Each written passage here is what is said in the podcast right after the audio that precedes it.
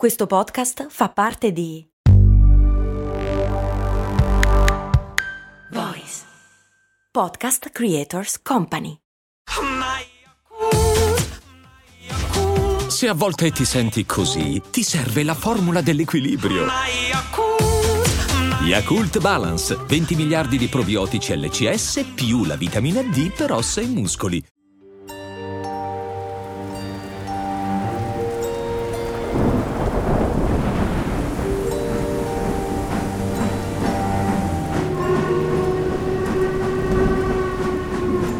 Treno delle due e mezza da Manchester a Londra sfreccia impavido nella brughiera carico di persone.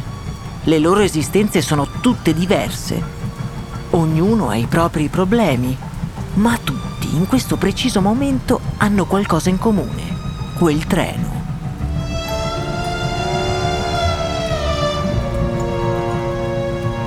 C'è chi viaggia per lavoro, chi fa una gita fuori porta, altri semplicemente tornano a casa. Quante volte ci è capitato di prendere un treno? Quali ricordiamo? Difficilmente quel viaggio rimarrà nelle loro memorie, se non fosse che quel treno che ora sfreccia spavaldo nella campagna inglese ha ben quattro ore di ritardo. Biglietti, prego. Biglietti, prego. All'interno il controllore pigramente si trascina fra gli scompartimenti. La pioggia lo mette di cattivo umore, è stanco e le quattro ore di ritardo hanno reso tutti un po' più nervosi. Con la sua andatura lenta arriva davanti ad uno scompartimento in cui c'è solo una ragazza di non più di 25 anni che guarda fuori dal finestrino, oltre le goccioline che corrono sul vetro. Non sbatte neanche le palpebre, sta borbottando qualcosa, come se stesse recitando una strana litania, o peggio, un incantesimo. Biglietti, prego. Buongiorno, signorina. Il biglietto, prego. Ma la donna non sembra aver sentito, è concentrata sul paesaggio fuori da quel treno. O almeno così sembra. Quel controllore, assonnato, non può saperlo. Ma su quel treno, lui sta assistendo ad una cosa che racconterà ad ogni cena con parenti ed amici negli anni a venire. Davanti ai suoi occhi, al ritmo di quelle parole sussurrate, si sta creando un nuovo mondo.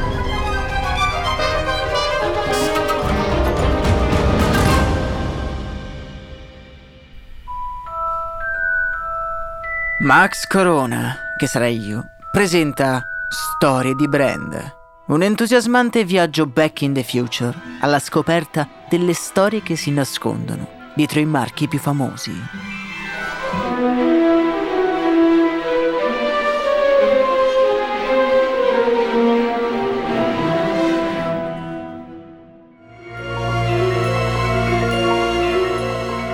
Bentornati amici ed amiche qui su Storie di Brand. Io sono Max Corona e vi do il benvenuto in quello che per me è un episodio davvero speciale.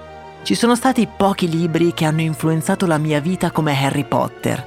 Lessi il primo libro credo in quarta o in quinta elementare, appena dopo l'uscita del secondo film, e ogni anno aspettavo con ansia l'uscita dei nuovi libri. Custodisco con gelosia il ricordo di quando ho letto per la prima volta Harry Potter e il calice di fuoco. Non riuscivo a staccarmi dalle pagine e contemporaneamente non volevo finirlo troppo presto, tanto era il piacere che provavo in quel mondo di maghi e avventure incredibili. Vi dirò di più, c'è stato un periodo all'inizio delle superiori in cui io leggevo Harry Potter in loop. Iniziavo dal primo, arrivavo al settimo e poi ricominciavo il giro, incessantemente. In un periodo difficile per un ragazzo come la pubertà, Hogwarts era il mio luogo sicuro. Quindi potete capire la mia emozione nel raccontare oggi qui insieme a voi la storia del brand Harry Potter. Un brand che vale più di molte aziende quotate in borsa e che genera ogni anno miliardi di fatturato. Sarà un viaggio di una vita, tra momenti felici, tristi e magici incontri. Siete pronti a partire? Beh, oggi abbiamo una particolare macchina del tempo.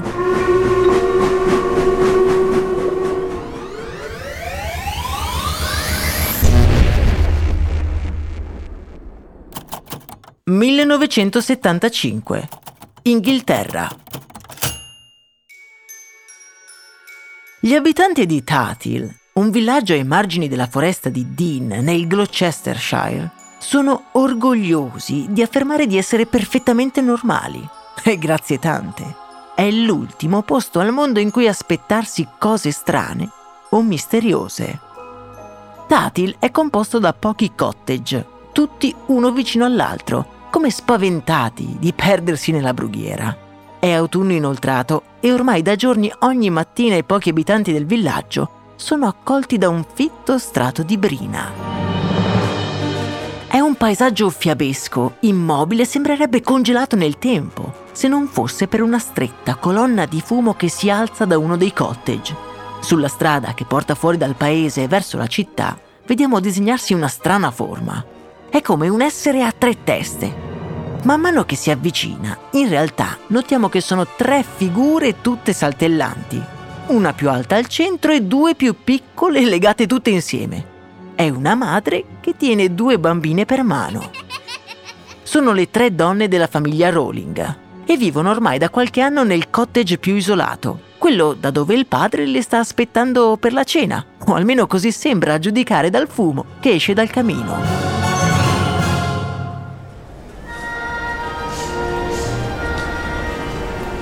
Anne e Peter Rowling si sono conosciuti nel 1964 alla stazione dei treni di King's Cross mentre erano in viaggio per il loro servizio civile. I loro sguardi si sono mossi, governati dalle coincidenze fino ad incontrarsi e a trovare l'amore l'uno negli occhi dell'altra. In meno di un anno si sono sposati e vanno a vivere nel Gloucestershire, dove poco dopo, nel 1965, viene alla luce la loro prima figlia, Joanne. La madre Anne le trasmette fin da piccolissima l'amore per le storie e la passione per la narrazione. E Joanne farà altrettanto con la sua sorellina, la secondogenita Diane.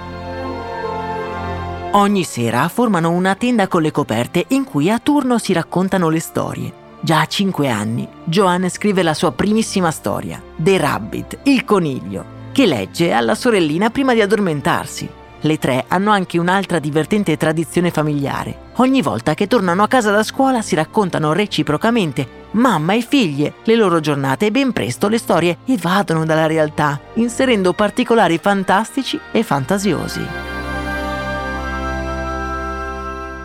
A Tatil non vivono molte famiglie. Joe e Diane non hanno molti amici con cui giocare dopo la scuola. L'unica famiglia ad avere dei figli della loro stessa età è quella che vive giusto accanto ai Rowling. Stanno sempre insieme e se Joanne non è a casa c'è una buonissima probabilità che sia Dai Potter, un nome che come sappiamo tornerà in futuro nella vita della nostra protagonista.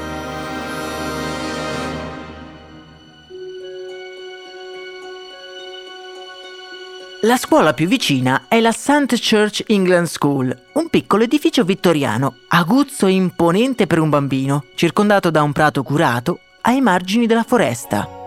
La St. Church è una scuola all'antica e Joanne Rowling non è di certo la prima della classe, spesso il suo cervello vaga e la sua media in matematica precipita. Joanne, mettiti in prima fila, magari starai attenta. A parlare è stato il professor John Nettleship, un uomo severo, dai capelli neri e untuosi, il naso adunco e la carnagione giallastra. Essere ripresa davanti a tutta la classe da quel professore è come una molla per Joanne. Da quel giorno si mette a studiare, spronata proprio da quel professore che si dimostra un ottimo maestro, al quale la nostra protagonista legherà molto e che diventerà la base per uno dei suoi personaggi più riusciti.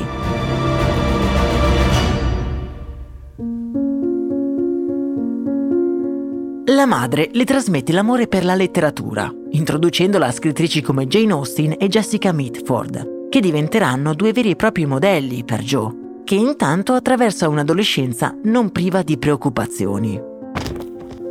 Un giorno sua madre crolla sul pavimento la sua è una grave malattia fulminante che la costringe su una sedia a rotelle e ad un indebolimento costante.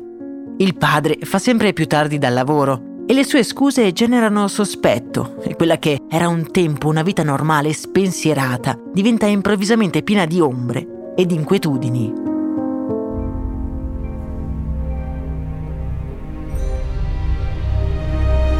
Quel piccolo cottage fiabesco immerso nel Gloucestershire diventa così una gabbia e la sedicenne Joanne Rowling si sente intrappolata dalla sua stessa famiglia.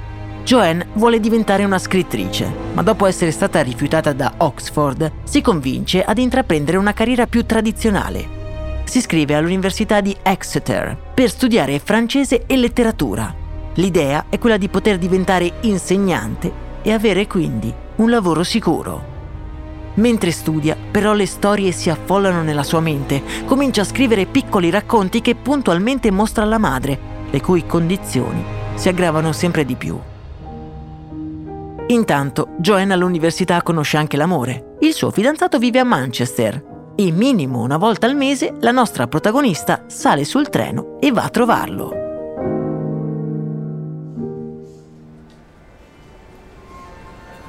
È il 23 dicembre e la nostra protagonista sta tornando a Londra.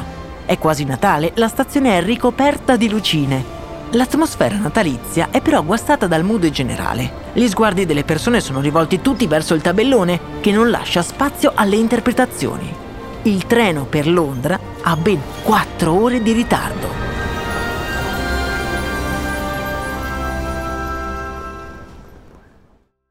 Joan lascia cadere le borse per terra.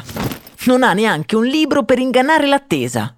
In quel mix di noia e disperazione, mentre il suo corpo è immobile in quella stazione, la sua mente comincia a viaggiare.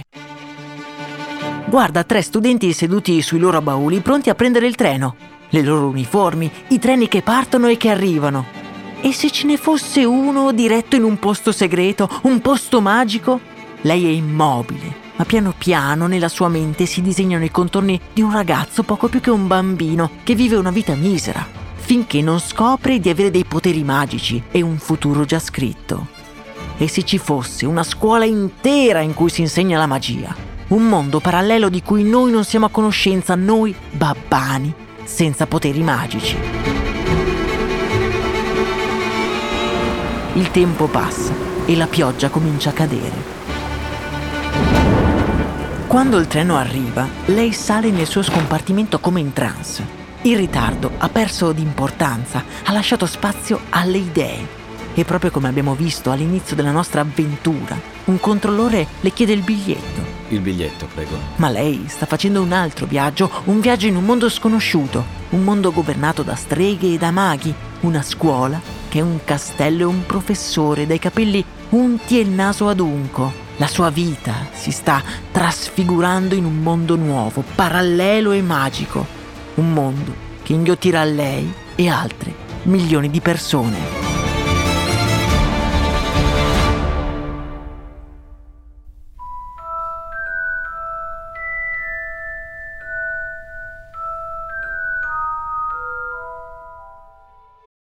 This episode is brought to you by Reese's Peanut Butter Cups.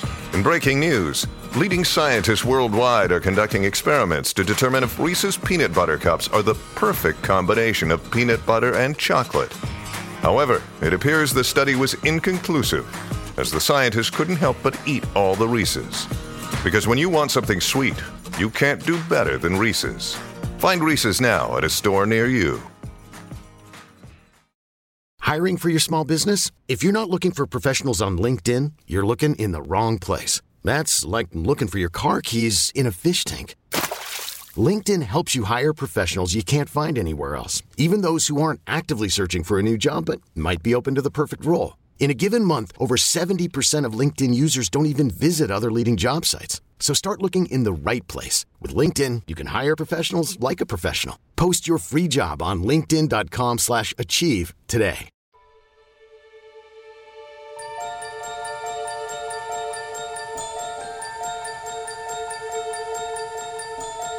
Finita l'università, Joanna Rowling è un'aspirante scrittrice che si guadagna da vivere con qualche supplenza. Nel treno di ritorno, da Manchester a Londra, comincia ad immaginare tutti i passaggi fondamentali della storia di quel ragazzo, reietto dalla società, e dalla sua famiglia, che a 11 anni scopre di essere un mago, ma sarà anche costretto ad affrontare un fardello più grande di lui. Ha gli occhiali, i capelli sempre arruffati e una cicatrice a forma di saetta sulla fronte. Si chiama Harry Potter, proprio come i suoi vicini di casa, ai quali Joanne associa i rari momenti di spensieratezza adolescenziale. Parallelamente al suo lavoro da insegnante d'inglese, Joe comincia quindi a scrivere le avventure di Harry Potter. Ci lavora di notte nella sua stanza e per scaramanzia non dice nulla a nessuno, neanche a sua madre. Sente che quella storia è diversa dalle altre. Gliel'avrebbe fatta leggere più avanti. Una volta finita, sarebbe stata una sorpresa. Joe, devi venire subito a casa. La mamma sta male. Dall'altra parte della cornetta c'è Diane, sua sorella, e quelle parole sono come un anestetico per la mente di Joanne, che sprofonda in una fitta nebbia. Come mossa da una qualche forza, si trascina nella sua stanza, riempie la valigia, va in stazione e sale sul treno. I treni, sempre questi maledetti treni. Alle volte ci avvicinano e alle volte ci allontanano. Quel treno corre veloce nella brughiera e Joanne prega di fare in tempo.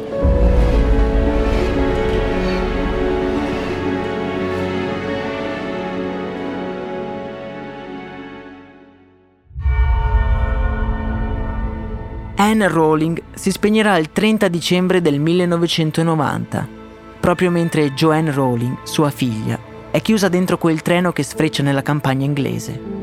Dopo una notte di cui ricorderà ben poco, la nostra protagonista si siede sul letto della sua cameretta. Quella cameretta dove insieme a sua madre e a sua sorella si nascondeva sotto le coperte per leggere le storie.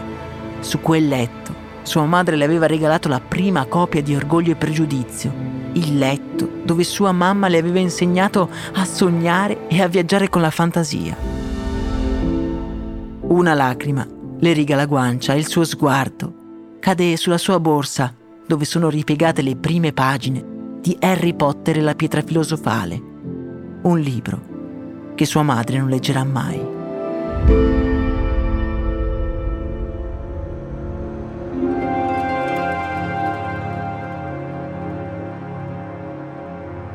Per Joanne comincia un periodo buio. Lascia l'Inghilterra e si trasferisce in Portogallo, dove lavora come insegnante d'inglese. Le sue giornate si sommano una dopo l'altra si perde nelle antiche edizioni della libreria di Aporto e tutte le sere va in un pub della città nel quale cerca di finire quel libro che ormai si porta dietro da parecchi anni.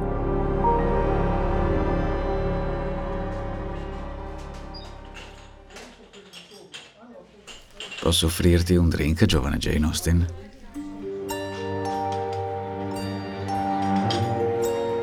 Ad interrompere il suo flusso di pensieri è un giovane ragazzo portoghese. Sono giorni ormai che si incrociano in quel bar e Joanne è contenta che finalmente lui abbia preso l'iniziativa. Ha i capelli neri, gli occhi azzurro ghiaccio, un sorriso ammagliatore e una grande cultura. Loro due parlano di Jane Austen per ore e il tempo scorre veloce in quel locale. Fuori la città va a dormire, mentre Joanne Rowling cade nella rete sapientemente tessuta da Jorge Arantes, un uomo che nel bene e soprattutto nel male sarà molto importante nella sua vita.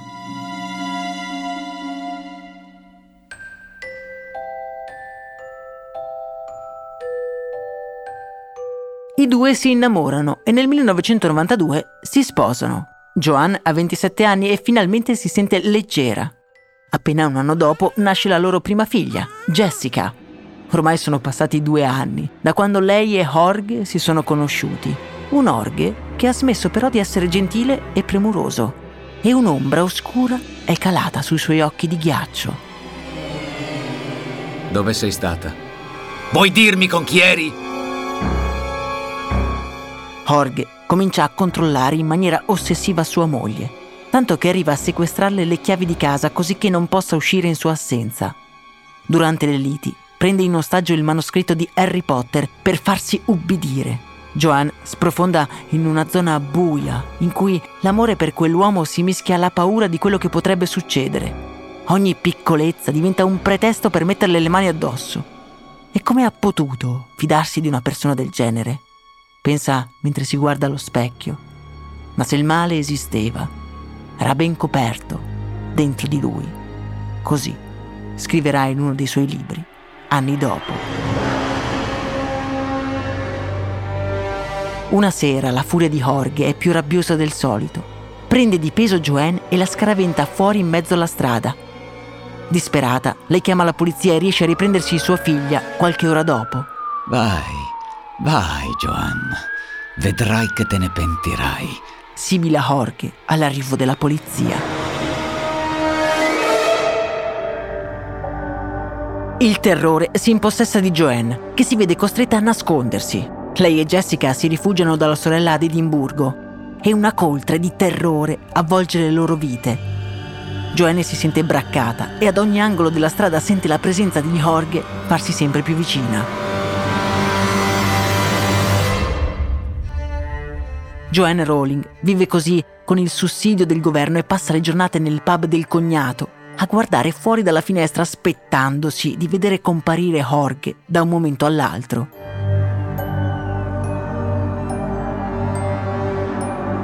Intanto continua a definire i contorni del suo mondo, è ossessionata dai dettagli e per ogni personaggio descrive addirittura un albero genealogico intero. Proprio come lei, Harry Potter è condannato ad essere seguito dal male. Non sa di chi fidarsi, è un'ombra che la perseguita un'ombra malvagia pronta a tutto, pur di riprendersi ciò che è suo.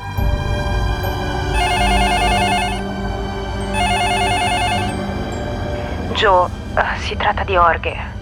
È qui a Edimburgo e vi sta cercando.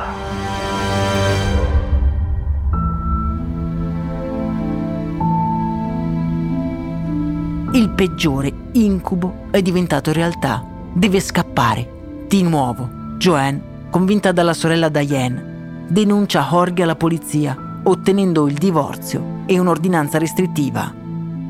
Madre e figlia ora vivono ad Edimburgo, finalmente libere dal loro aguzzino, ma sono comunque in una situazione di estrema povertà, giusto un gradino sopra dal diventare delle senza tetto. Joanne si sente completamente sconfitta dalla vita.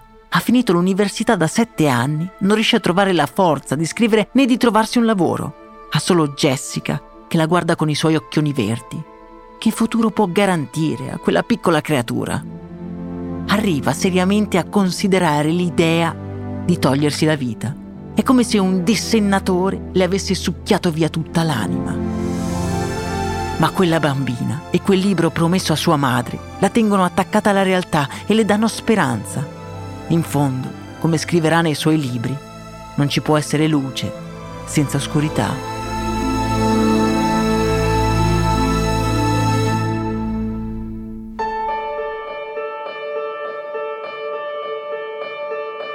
Grazie all'aiuto di persone che le sono rimaste vicine, riesce a prendere l'abilitazione per l'insegnamento e a finire quel libro a cui sta lavorando ormai da troppo tempo. Le ultime parole sono loro non sanno che io posso usare la magia. È come se Joanne stesse rispondendo a sua madre che veglia su di lei. Il libro è finito e ora manca solo una casa editrice.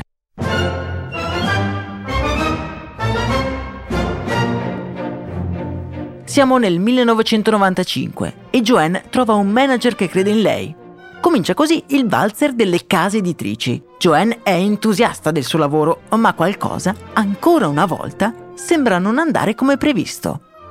Harry Potter piace, è carino, ma non si fanno i soldi con i fantasy per ragazzi e una dopo l'altra tutte le case editrici di Londra rifiutano il manoscritto, con glaciali e cordiali parole di congedo.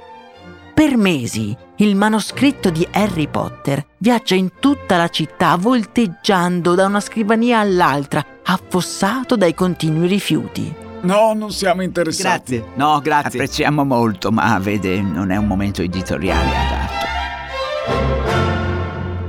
Probabilmente avrebbe detto la stessa cosa anche Barry Cunningham, capo redattore della Bloomsbury. Ma purtroppo, proprio oggi, Beh, non è stata una giornata come tutte le altre. è stato in riunione tutto il giorno e non è riuscito proprio a leggere questo manoscritto. Di solito non si porta il lavoro a casa, ma è quasi Natale, è un libro per ragazzi, vorrà dire che lo leggerà insieme a sua figlia. Una piccola deviazione dalla routine, un piccolo impercettibile spostamento del caso, che cambierà per sempre le storie dei nostri protagonisti e anche un po' la nostra, o almeno la mia di sicuro. Barry arriva a casa, è stanco, lascia la borsa del lavoro sul tavolo all'entrata e sprofonda sul divano. La stanchezza si impossessa di lui portandolo in un sonno senza sogni. In quel mondo parallelo lui non può accorgersi di due piccole mani che frugano nella sua borsa. Un paio di mani a cui effettivamente dobbiamo molto. Porti il resto del libro, ti prego! La mattina dopo, a colazione, sua figlia è completamente diversa dal solito. Spesso è assonnata e bisogna portarla di peso a scuola. Oggi è agitata e saltella da tutte le parti. Di cosa stai parlando? Si era completamente dimenticato del libro che avrebbe dovuto leggere. Ti prego, ti prego, devo sapere come va a finire. Ma lo aveva letto tutto da sola? E ne è entusiasta e i suoi occhi sono raggianti. Barry ha come un'improvvisa consapevolezza, come se avesse avuto il privilegio di vedere il futuro. Recupera il libro e la borsa del lavoro, esce in strada e corre alla casa editrice. Devono assolutamente pubblicare Harry Potter. Pronto? Parlo con Joanne Rowling?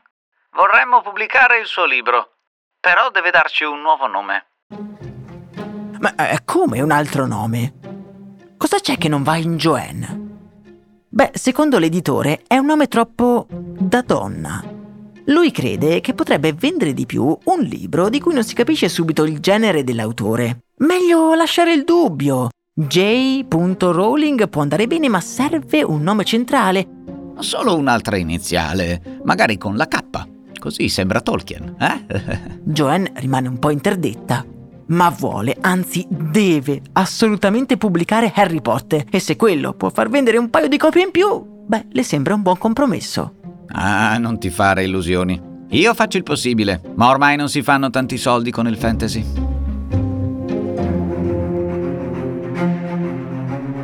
Il 26 giugno 1997, in un piccolo angolo di alcune librerie selezionate di Londra, compare sugli scaffali un libro dalla copertina sgargiante, Harry Potter e la pietra filosofale.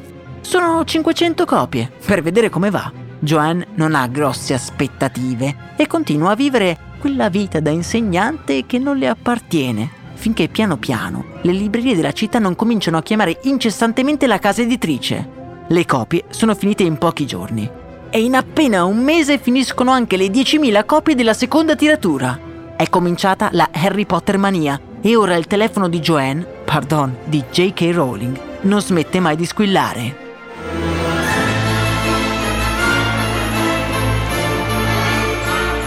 Harry Potter entra nelle vite di migliaia di ragazzi e ragazze inglesi. È un fenomeno letterario e Joanne vende i diritti anche in altri paesi, prima negli Stati Uniti e poi anche in Europa fino in Italia dove una piccola media casa editrice per ragazzi decide di investire su questo titolo così promettente. La Salani Editori non è mai stata una casa editrice di punta. Ha molti titoli per ragazzi. I libri di Roald Dahl sono il loro cavallo di battaglia. Sarà Harry Potter a portare la Salani sulla bocca di tutti. Quell'anno il 35% di tutte le vendite della casa editrice sarà merito di Harry Potter e la pietra filosofale. C'è anche un mistero che si cela dietro la prima illustrazione della prima copertina. Ci sono dei topi giganti e Harry non ha neanche gli occhiali. Di questo errore editoriale ne abbiamo parlato nel nostro podcast di approfondimento Brandy. Trovate il link in descrizione su tutte le piattaforme di streaming audio. Dall'uscita di Harry Potter la pietra filosofale Joanne non ha più avuto problemi di prestiti o sussidi. La frase non si fanno i soldi con il fantasy non poteva essere più errata.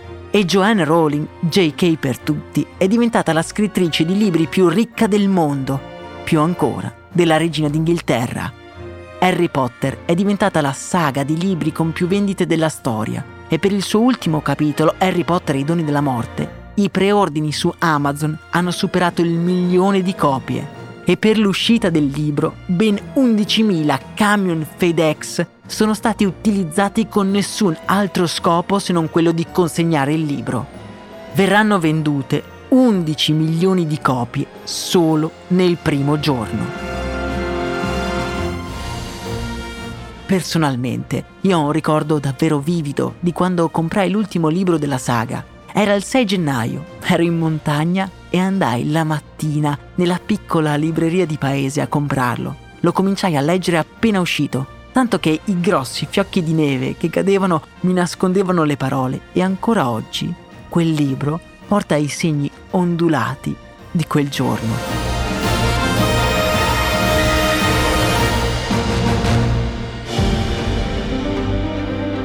Harry Potter e tutto il Wizarding World, il mondo magico, è diventato un brand vero e proprio. Il marchio Harry Potter vale attualmente dai 25 ai 30 miliardi di dollari, più di Ferrari, Gucci, Enel, Fiat, tutti messi assieme.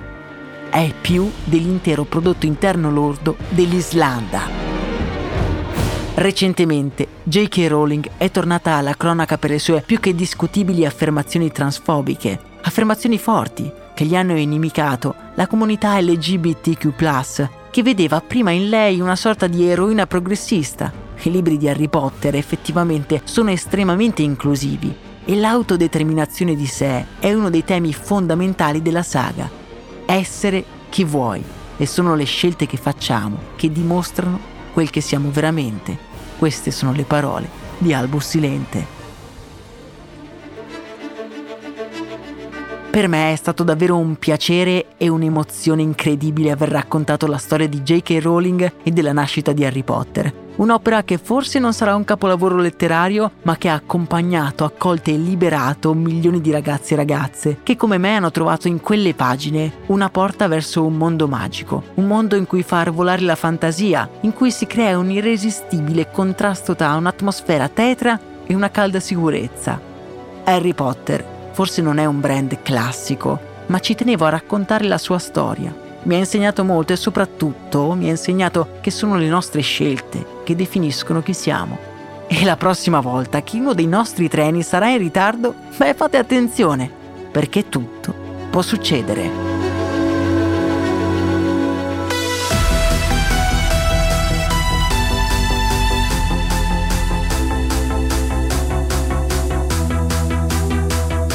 Se vi è piaciuto l'episodio lasciate una recensione da 5 stelle e mi raccomando condividetelo con un fan di Harry Potter. A me non resta che ringraziarvi di avermi accompagnato in questo viaggio, vi ricordo che in descrizione trovate tutti i link anche al libro Persone che pensano in grande.